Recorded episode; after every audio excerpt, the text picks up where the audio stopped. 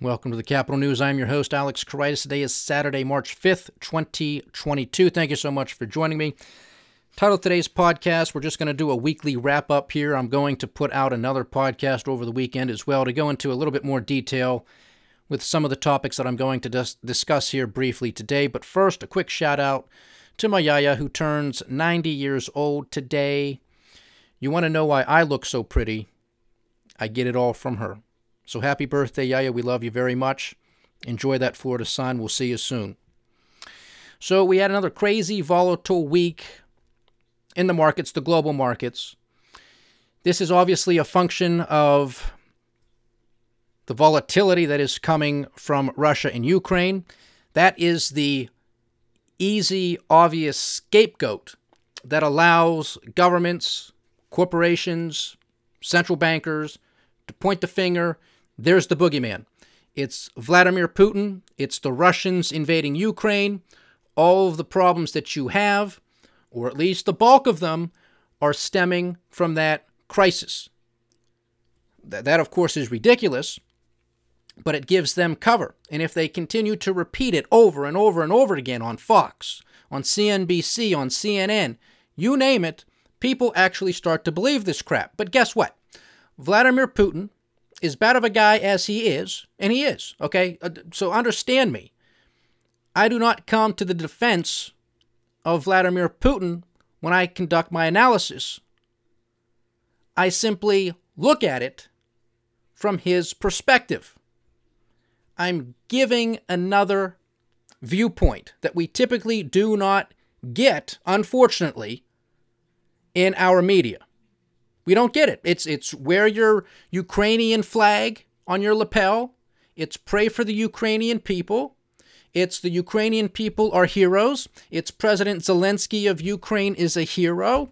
It's never, well, why is Russia doing this? Well, it's because they're evil, because Vladimir Putin's a bad guy. Nobody in this business has a clean shirt. Barack Obama didn't have a clean shirt. Trump didn't have a clean shirt. The Clintons, the Bushes. Nobody has a clean shirt here. Vladimir Putin doesn't have a clean shirt.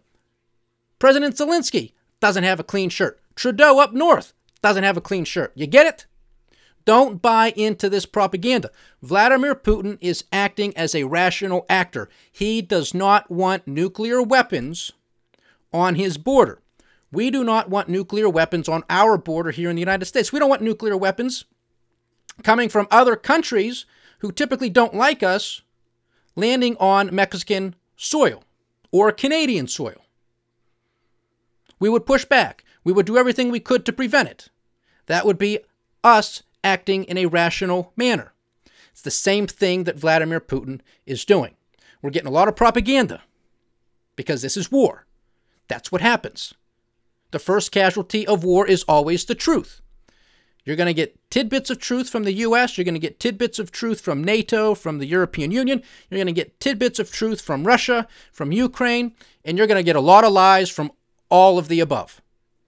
You have to stop and think for yourself. You have to think rationally through all of the noise, and it is extremely difficult to do so. I'm not going to sit here and pretend that I have inside information as to what's going on, because I don't. All I can do is look at who's doing the talking, and then look and see what they have said before. Does what they say come to fruition, or are they full of hot air?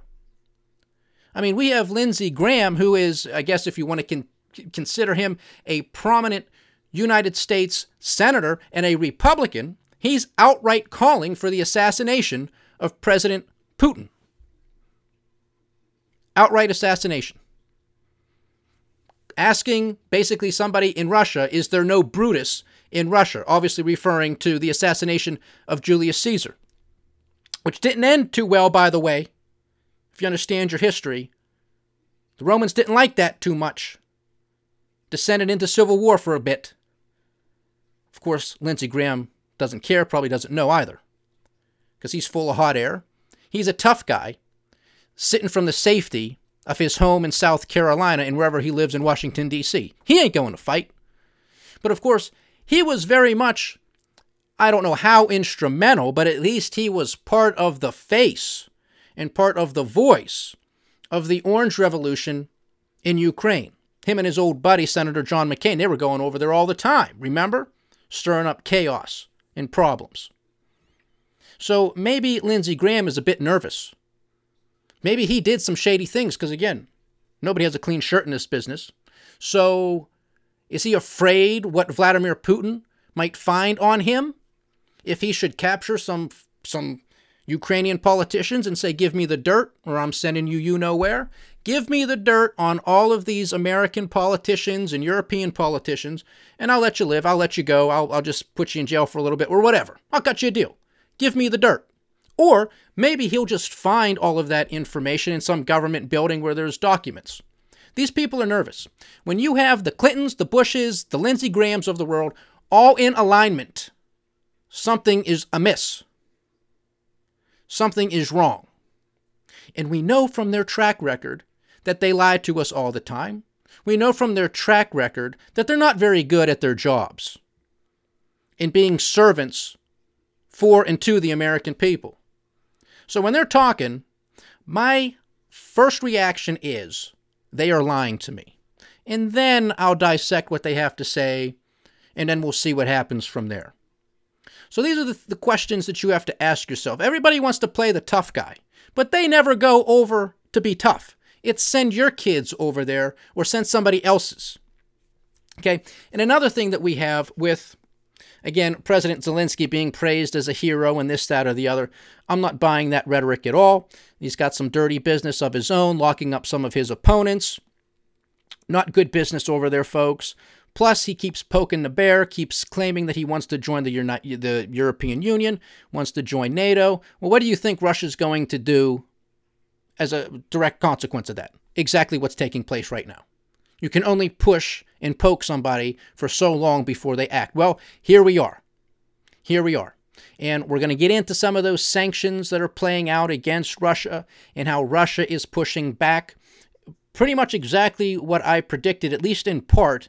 And this is something that I have been discussing before this, be- before the, the Russian invasion of Ukraine, before this whole de- before this whole debacle. I was talking about countries going to restrict or outright halt exports of crucial agricultural commodities, metals, energy, you name it.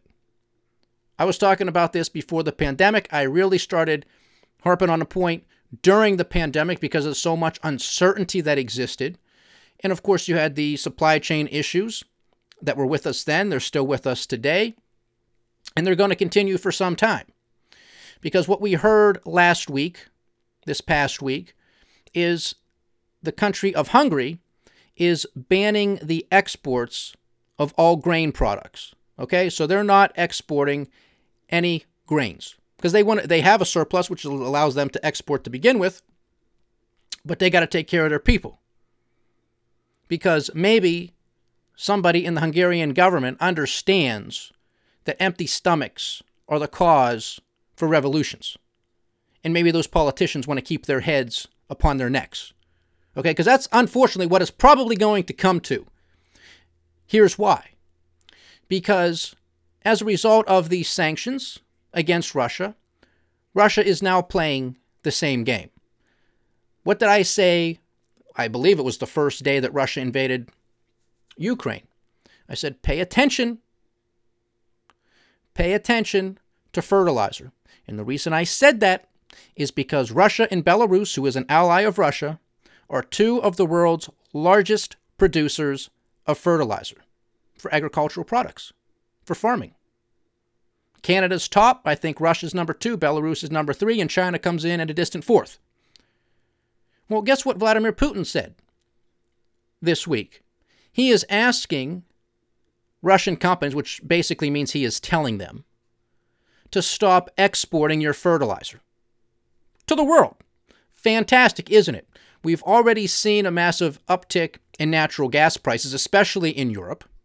Natural gas being an input good to manufacture fertilizer. So you already have that price going up. And now you have major exporting nations, because I'm sure Belarus is going to get on board with this too if Vladimir Putin tells them to, stop your exports or limit them. Food prices are going to go through the roof. Wheat prices are on a tear. We're going to get through that. We're going to get to that here shortly. Soybeans, you name it, go down the list. This is just getting started, folks. This is not going to end anytime soon. Because don't forget, Russia and Ukraine combined account for about twenty-five percent of the world's wheat production. twenty-five percent. That's nothing to sneeze at. That is huge. Furthermore, Russia and Ukraine combined account for about twenty percent of the world's corn production. A lot of people on this planet survive on those two products. Wheat, grains, if you will, and corn. It's a lot. twenty-five percent wheat, twenty percent corn. It's not small potatoes. It's big. It's huge. It has major ramifications. And then you bring in the fertilizer aspect of it all. You can see where this is headed. The writing is on the wall. These people are playing chess, not checkers. This is a serious game that is being played. So Russia is controlling a lot of cards here. They got food, they got energy. Europe needs both. A lot of those agricultural exports end up making their way to the Middle East. Well, what did we see a decade ago? We saw the Arab Spring. In large part, that was because of the astronomical increases to food prices, particularly wheat. Because bread is a major foodstuff for Middle Eastern nations. It's a major foodstuff for a lot of poorer nations. That's why the price of bread, as I like to say here, is a great barometer for political instability, protest riots, and revolutions. This is what we saw a decade ago. We are very much likely going to witness this again. And when you're talking about Middle Eastern nations, you're talking about a lot of countries that are exporters of oil and gas. Well, guess what? If they're protesting, rioting, throwing a revolution, staging coups, the whole gambit, guess what's going to happen to energy prices? They're going to continue to go upward. And energy prices are inputs to everything that is done on this planet, for better or worse. That's how it works. So you think this inflation is just going to be transitory? You think it was just because of supply chain disruptions because of covid nineteen? You're out of your mind. All of this noise that is taking place right now, and of course it's very serious, people are dying, unfortunately, but this is a great scapegoat. This is great cover for, again, corporations to say, well, our earnings aren't doing well because of all of the geopolitical nonsense. It's a great scapegoat for governments to not take any responsibility, along with federal, the Federal Reserve and other central banks, to say this has nothing to do with fiscal and monetary policy. This massive trillion, trillion, trillion dollar injection into the global system. Of course, that had nothing to do with it, they'll say. It's all because of covid nineteen, supply chain disruptions, and Vladimir Putin. Vladimir Putin is not responsible for the United States of America having thirty trillion dollars in debt, period, end of story. Vladimir Putin is not responsible for the United States' education system, where kids can't read at their grade level. They can't do basic math. They can't do and understand basic science. Okay? Vladimir Putin is not responsible for our crumbling infrastructure. Not responsible for out-of-control health costs. Education costs. Unaffordable housing. Utility prices keep going up, okay? Not his fault. Not his fault that we go all over this planet pretending to be the nice guy. Wanting to, believe, to be the policeman of the world. We cannot do it. We should not do it. We were told not to do it by our founders, who were definitely smarter than all of the politicians that we've had in this country for generations. So I'm not going to take my marching orders from Barack Obama, Nancy Pelosi, Joe Biden, Kamala Harris, Lindsey Graham, Mitch McConnell, the Bushes, the Clintons, the Obamas. Not doing it. Not going to take my marching orders from them. I will take my marching orders from the United States Constitution. I will take it from Thomas Jefferson, George Washington, you name them. They knew a thing or two. They taught us. They warned us. But we don't want to listen. We want to pretend like we know better. And a lot of people end up dead. And I'm not being hyperbolic here. They literally end up dead because of our interference going all over the place. Because... How, when do we stop? Where do we draw the line? Whose life is more important? Is a Ukrainian's life more important than a Syrian's? Or a Libyan's? Or a Sudanese? Or a Yemeni's? The Lebanese, the Afghanis? Who's more important than who? Where do you draw the line? Because you're going to have to do it. And of course, what ends up drawing that line is geography. How important is it strategically, militarily speaking, geopolitically speaking? How can we influence in a region, perhaps, if we can put in our own puppet regime? Because we do it too. Who can we pay off? Who can we bribe? What type of natural resources exist within that country? A lot of oil, a lot of gas, a lot of minerals, rare earth minerals. What's there? That's how you determine it. And then, of course, if any of these countries happen to threaten the United States dollar, if that, and what I mean by that is, let's just take, for example, Iraq. If they said, well, you know, we got a lot of oil.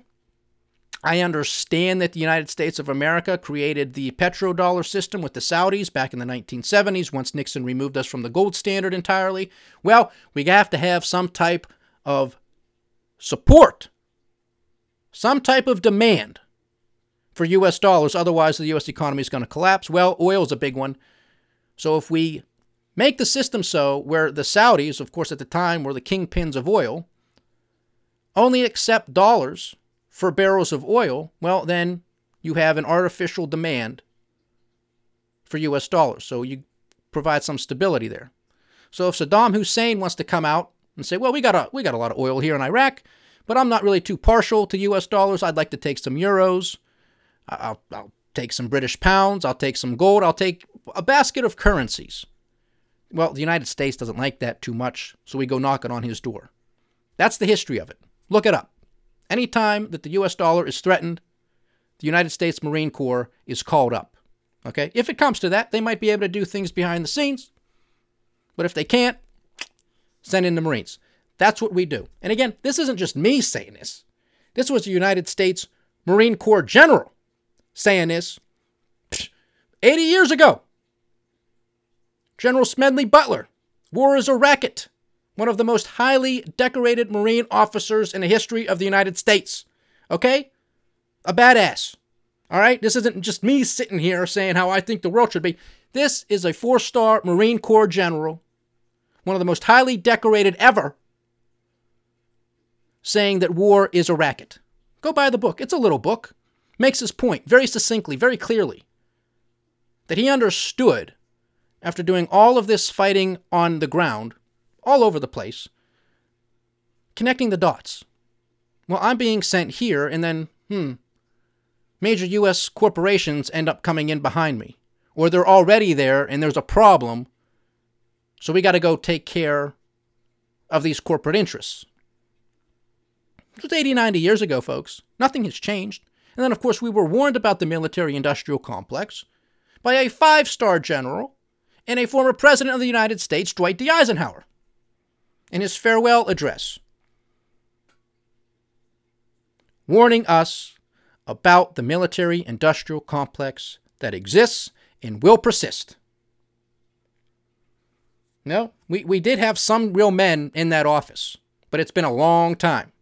People don't want to pay attention. Again, as long as the Super Bowl is on Sunday and you can eat some chicken wings, everything's A-okay, isn't it? And then you scratch your head and you can't figure out, why is it so expensive for me to buy a house? Why can't I afford this? Why are cars so expensive for transportation? My utility bill? Why can't I put my kids through school? Why am I living paycheck to paycheck? I can't figure it out, but as long as they give me football, perfectly okay. Bread and circus, you people better wake up. Stop voting for these Republicans and Democrats. They have screwed this country over. They have taken everything out of it.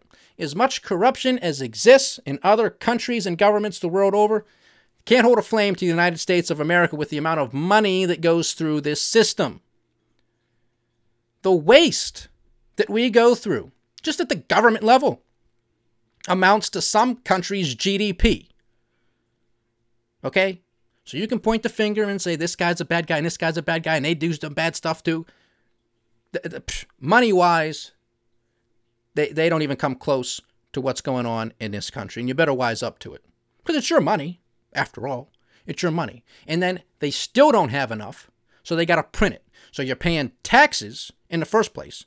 Then you have to deal with inflation, which is another tax which you didn't vote for. But politicians did, because they want it. They want the easy way out. They want the easy way out. No leadership, no accountability, no responsibility. We promised you X, well, we'll try to give it to you, even if it's with a bunch of inflated funny money. That's exactly where we are.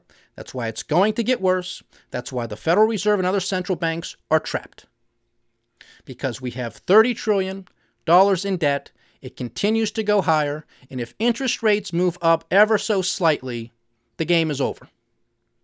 So all of this talk about the Fed getting serious to fight inflation, which is at seven point five percent, and of course it's probably closer to double that, when you look at export prices being up year over year fifteen percent, and that's a more accurate representation because export prices take into consideration all of your input and production costs, because you got to produce it to send it out. Understand? So it's a much better representation. So to think that the Federal Reserve increasing interest rates by twenty-five basis points ago to get us to one point five percent, two percent by the end of the year maybe, to f- to combat seven point five percent inflation, really fifteen percent, it's ludicrous. It's a joke. It's a slap in the face. The Fed's balance sheet did, however, come down on a week-over-week basis about twenty-four billion dollars, but it barely registers when you look at their balance sheet. twenty-four billion dollars is still a ton of money. twenty-four billion dollars would still make you one of the most wealthiest people, person on the planet. But it barely registers on the Federal Reserve's balance sheet. Most of that roll-off came in mortgage-backed securities. They continue to increase their holdings of Uncle Sam's debt, exactly as we're stating here, because they have to, because nobody else is going to be able to buy all this stuff. It's not going to happen. The only place that money is going to come from is if you have massive selling, and of course that would have to be profit-taking. So you'd actually have to have capital here. If you had profit-taking from a lot of other stock markets or other assets that appreciated, and then you just rolled it over into government debt, because perhaps you're looking for the safety of government debt, because really it's the last place to go. But it's really not that safe in the grand scheme of things. But it might be the best-looking girl at the dance. Again, we're all on this planet together. There's nowhere else to go. So it's all a world about relativity.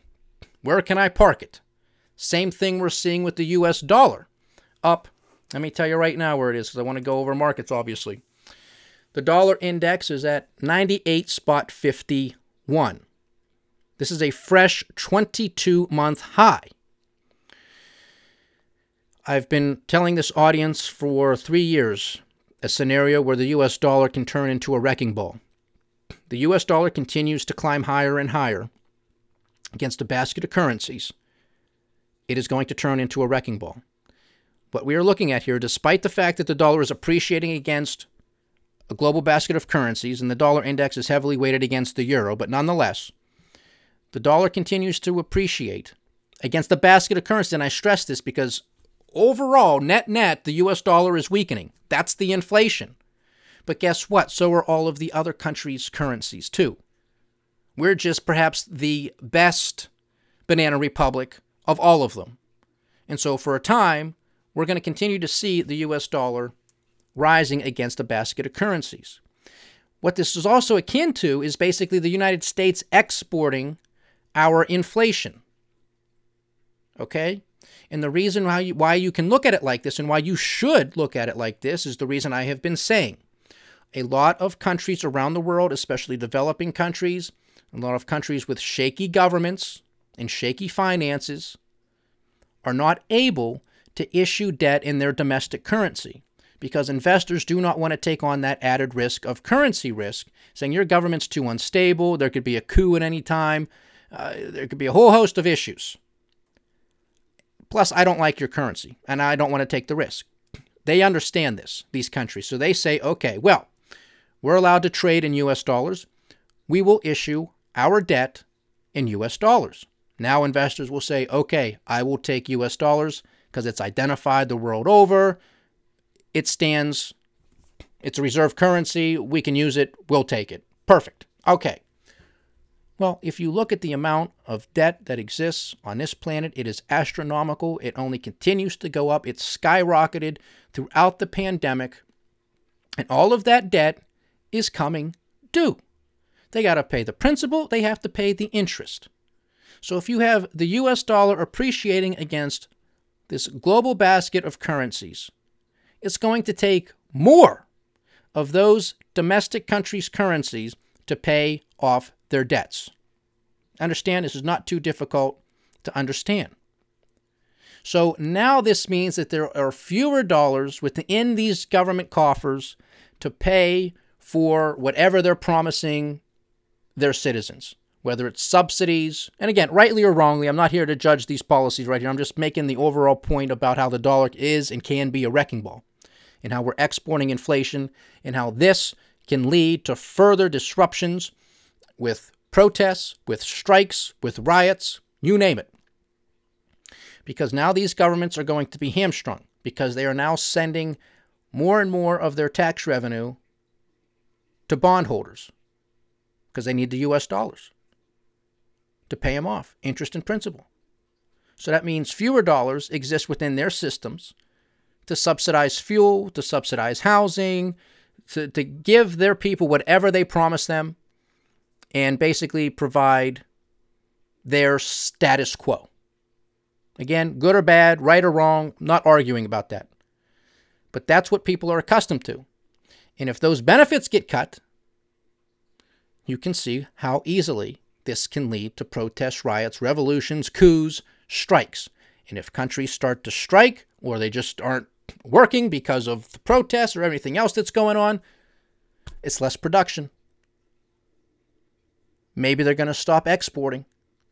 Further supply chain disruptions. Less products coming onto market, higher prices. This is a vicious cycle that is likely going to be with us, like I've said, probably for the remainder of this decade, unfortunately. Hope I'm wrong on that. But that's how I see it. And everything that I have been stating for the past few years has come to fruition in one form or another. And so when you have countries already announcing, and we've seen this over the past couple of years too in other respects, countries saying we're, we're stopping our exports or we're limiting our exports of this good or that good, you're going to see that continue. Because governments have to protect their people. And obviously these politicians are, wanna, are going to want to protect their heads, figuratively and literally, if it gets bad enough. So if they think that doing this can buy them just a little bit of time, they'll do it, because politicians are always going to look for the easy way out, the quick way. Whether it's the right best policy or not, they'll buy time, they'll make up a story, they'll find somebody else to blame, they'll blame the other party, they'll, pl- they'll blame a country that's at war with somebody else. You get the picture. This is all getting started, too. Th- th- this is just another layer of this whole unraveling. It's really what it is. And of course, this is all in a backset with, with the Great Reset going on. You will own nothing and you will like it. And I want to talk about housing on another podcast. Might do that. That might be the focus of my other podcast this weekend. Not one hundred percent sure yet. Still thinking on that. So we got the dollar index, ninety-eight fifty-one. We got the euro, which again is going to be at a basic two-year low as well. Commodity prices, we have W T I up seven point four percent. Trading at one hundred fifteen dollars and sixty-eight cents to close the week. one hundred fifteen dollars, almost one hundred sixteen dollars a barrel, W T I. Brent up nearly seven percent as well, trading at one hundred eighteen dollars and eleven cents a barrel. Natural gas up four percent here you in the U S, four dollars and ninety-one cents, excuse me. Gold and silver continuing to catch a bid, although they're still lagging behind how some of these other commodities have really made some moves. I think those big moves will be coming in gold and silver. It might just be steady as she goes. I'll take either one. And in fact, sometimes it's better to be steady as she goes. Gold is up two percent on Friday's trading session, one thousand nine hundred seventy dollars per ounce, breaking out of some key technical patterns. So there's some room to run on the upside. Same for silver, but it's a little bit cleaner on gold. But if silver has a nice week coming up, then it'll be a similar story. Silver up two percent on Friday, trading at twenty-five dollars and sixty-seven cents. Copper also up two point six percent, four dollars and eighty-nine cents. We got soybeans almost at seventeen dollars a bushel. Wheat, I think the last podcast I did when I talked about the price of wheat, it was at ten dollars a bushel. Now it's at eleven dollars and forty-five cents a bushel. Okay, it is taking off. Easy to understand why I announced that last week. I've been talking about it on all of the other podcasts that I've been having since I've been back. Mentioned it at the top of this podcast. Fertilizer prices, understanding who produces it, very easy to connect these dots. We understand what led to the Arab Spring, or at least was a major component of that brush fire. We have a very similar situation right now, and in fact, it's probably even worse than it was a decade ago, because we have trillions and trillions more debt circulating in the system as we speak. Coal, coal prices. Coal is supposed to be dead. Supposed to be dead. Prices have been skyrocketing. four hundred eighteen dollars a ton. Hold on, let me bring this chart up so I can give you where it pretty much historically has traded. Going back, let's just go back ten years here, roughly. We'll go back to twenty ten. All right. Through twenty ten, through about twenty twenty, you have a trading range between fifty dollars and one hundred fifty dollars. So fifty to one hundred fifty dollars per ton. This is the price of coal. It is now at four hundred eighteen dollars. You got it? If you're at the lower bound, it's eight times higher where it, it historically has been trading. It's ridiculous. Now, is that sustainable? Time's going to tell. It could just be something that we saw with like the price of lumber. You have that meteoric rise. It comes back down. But guess what?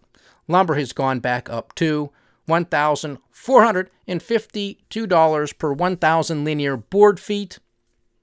How do you explain this? Because you had all of those deflationists out there saying, well, yeah, we saw that astronomical increase up to almost eighteen hundred dollars. It came all the way back down to five something, and now it's back up to fourteen fifty-two. All of those deflationists were cheering that, oh, see, look at this. The price of lumber came all the way back down to five hundred dollars. There is no inflation. See, it is going to be transitory. And then, whoop, here we go, all the way back up to fourteen hundred dollars. We know the amount of stress that this puts on home buyers. We know that this puts stress, obviously, on home builders as well, because it adds tens of thousands of dollars to new construction. That's just the lumber. You have all your other basic and building materials that go into building a house as well. Those are all going up. You will own nothing and like it, folks. That's the way of the world. That's lumber. And we don't look at lumber as a great metric for inflation or deflation here. That was just something that deflationists wanted to attempt to hang their hat on and say, see, we told you so. The inflation was going to be transitory. Mm, no, no, it wasn't. No, it isn't. And it's not going to be. U S stocks. The Dow Jones Industrial Average gave back one percent on Friday. thirty-three thousand four hundred sixty-seven points is where we currently trade on the Dow thirty. It's only a few thousand points away from an all-time high. So despite all of this volatility and the noise that comes through on Wall Street and all the other media stations, it's a correction. It's ten percent. Will it turn into something more? It very well may, because bubbles are popping. Uh, markets are selling off in Europe. They're selling off here in the U S too. But a lot of even the larger indexes have erased their entire gains throughout the pandemic. That's how quickly all of this can unravel. You can see astronomical rises through a pandemic, which is just seemingly unheard of and completely illogical, but that's what happened. Because when you flood the system with trillions of dollars of funny money, it's going to make its way into some of these assets, and that's exactly what happened. But you can see how quickly it can all unravel. In a few short months, hell, even in a few short weeks in some respects, you can wipe out months or a year, sometimes even years, of gains. It was all fake. It's going to evaporate like nothing, and it's going to shock a lot of people, and it's obviously going to have major ripple effects throughout the global economy. The S and P five hundred gave back about eight tenths of one percent in Friday's trading session, four thousand three hundred twenty-eight points. NASDAQ one hundred gave back one point four percent, thirteen thousand eight hundred thirty-eight points is its current trading level, excuse me. That's a little bit more of a sell-off. Again, when you look under these broader averages, so that's going to be the S and P five hundred, but specifically, more specifically, the NASDAQ, you have a lot of losers, big losers. You basically have a bear market in a lot of those stocks. What's propping it up are only a handful of stocks, your Googles, your Teslas, your Facebooks, your Amazons, your Apples, Microsoft. Once they go, and of course, it's just a matter of time, that's game, set, match, because now you're going to lose confidence. That's what this whole game is about right now. It's all about confidence. It's what it's been about for quite a while, really since quantitative easing came to the markets, because once they pull it away, all hell breaks loose. We know this because we've witnessed it. So this is not conjecture. This is not me being biased towards me not believing in quantitative easing, which of course I don't. It doesn't work, okay? It gives the facade that, that it works. It's smoke and mirror show. We were told by Ben Bernanke, the former chair of the Federal Reserve, who instituted quantitative easing, that once the crisis subsided, and that was the great financial crisis, they'll get the balance sheet back to where it pretty much was historically speaking, or quite, or a little bit before uh, the great financial crisis happened, which was right around a trillion dollars on their balance sheet. Well, you know, now we're up to nine trillion. So he lied to us. Janet Yellen, former chair of the Federal Reserve, who's now our dingbat Treasury Secretary. Well, yeah, she was on board with Bernanke, so seemingly, yeah, we'll get it back to normal. She never did. She took it up to three and a half trillion in conjunction with Bernanke. Then we get Powell, and now you see where it is. So again, you can listen to these people talk, but you got to pay attention to what they do. When their lips are moving, assume that they are lying. You will be right probably ninety plus percent of the time. That's what they do. I know you don't want to believe that. I don't want to believe it either, but that's what it is. You can look at what they say, listen to what they say, look at what they write, and then look at what they do. Typically don't jive. They don't care about you. It's a big club. We ain't in it, but you're getting hit over the head with that club.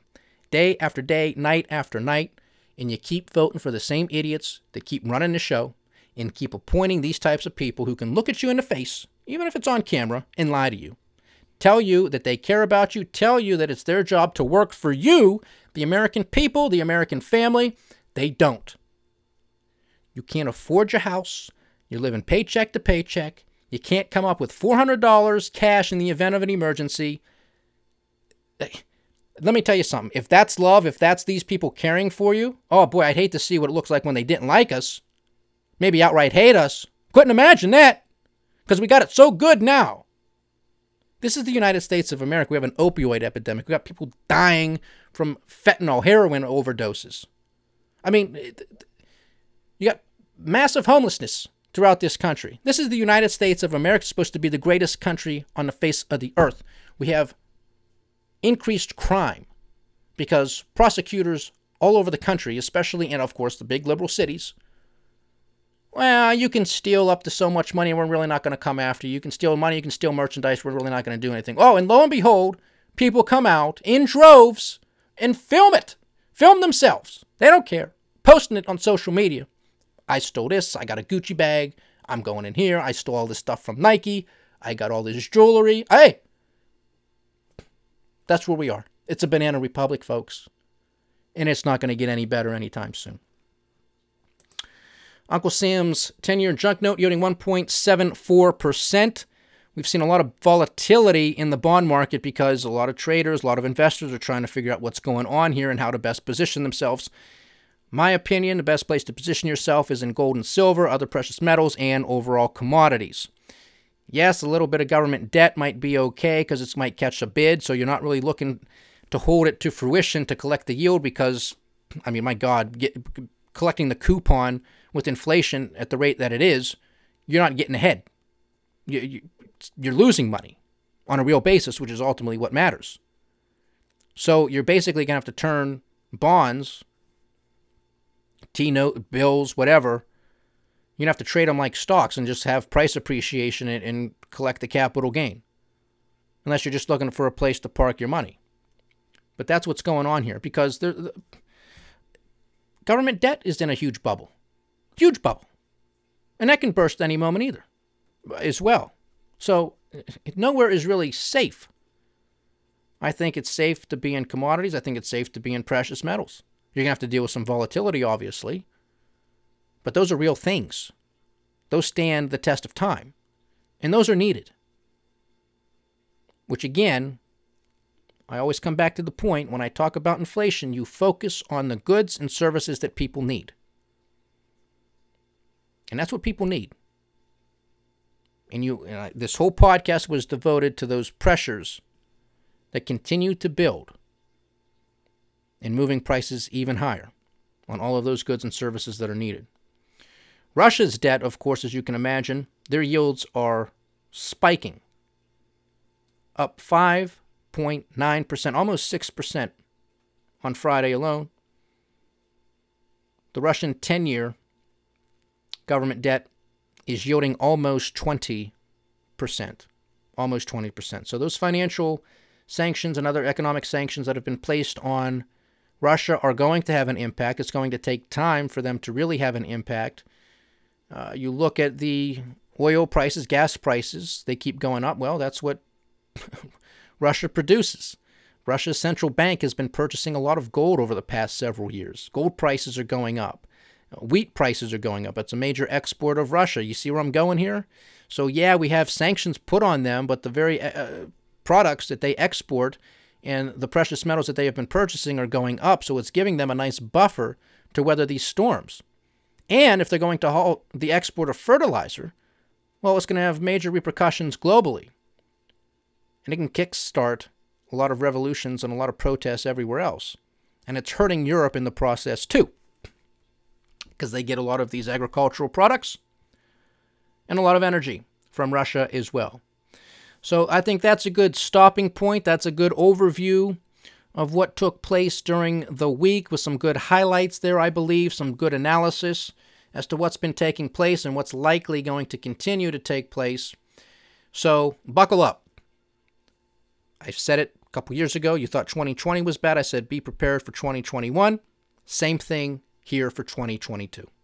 Pandemics, wars, economic crashes, starvation, maybe on biblical of biblical proportions if they continue with these higher input prices and with the banning of exports for fertilizers and other major commodities that can serve as inputs to produce food and to produce other manufactured goods. It's just getting started. Stay diversified, stay vigilant, and stay with the Capital News. I am Alex Karaitis. Godspeed.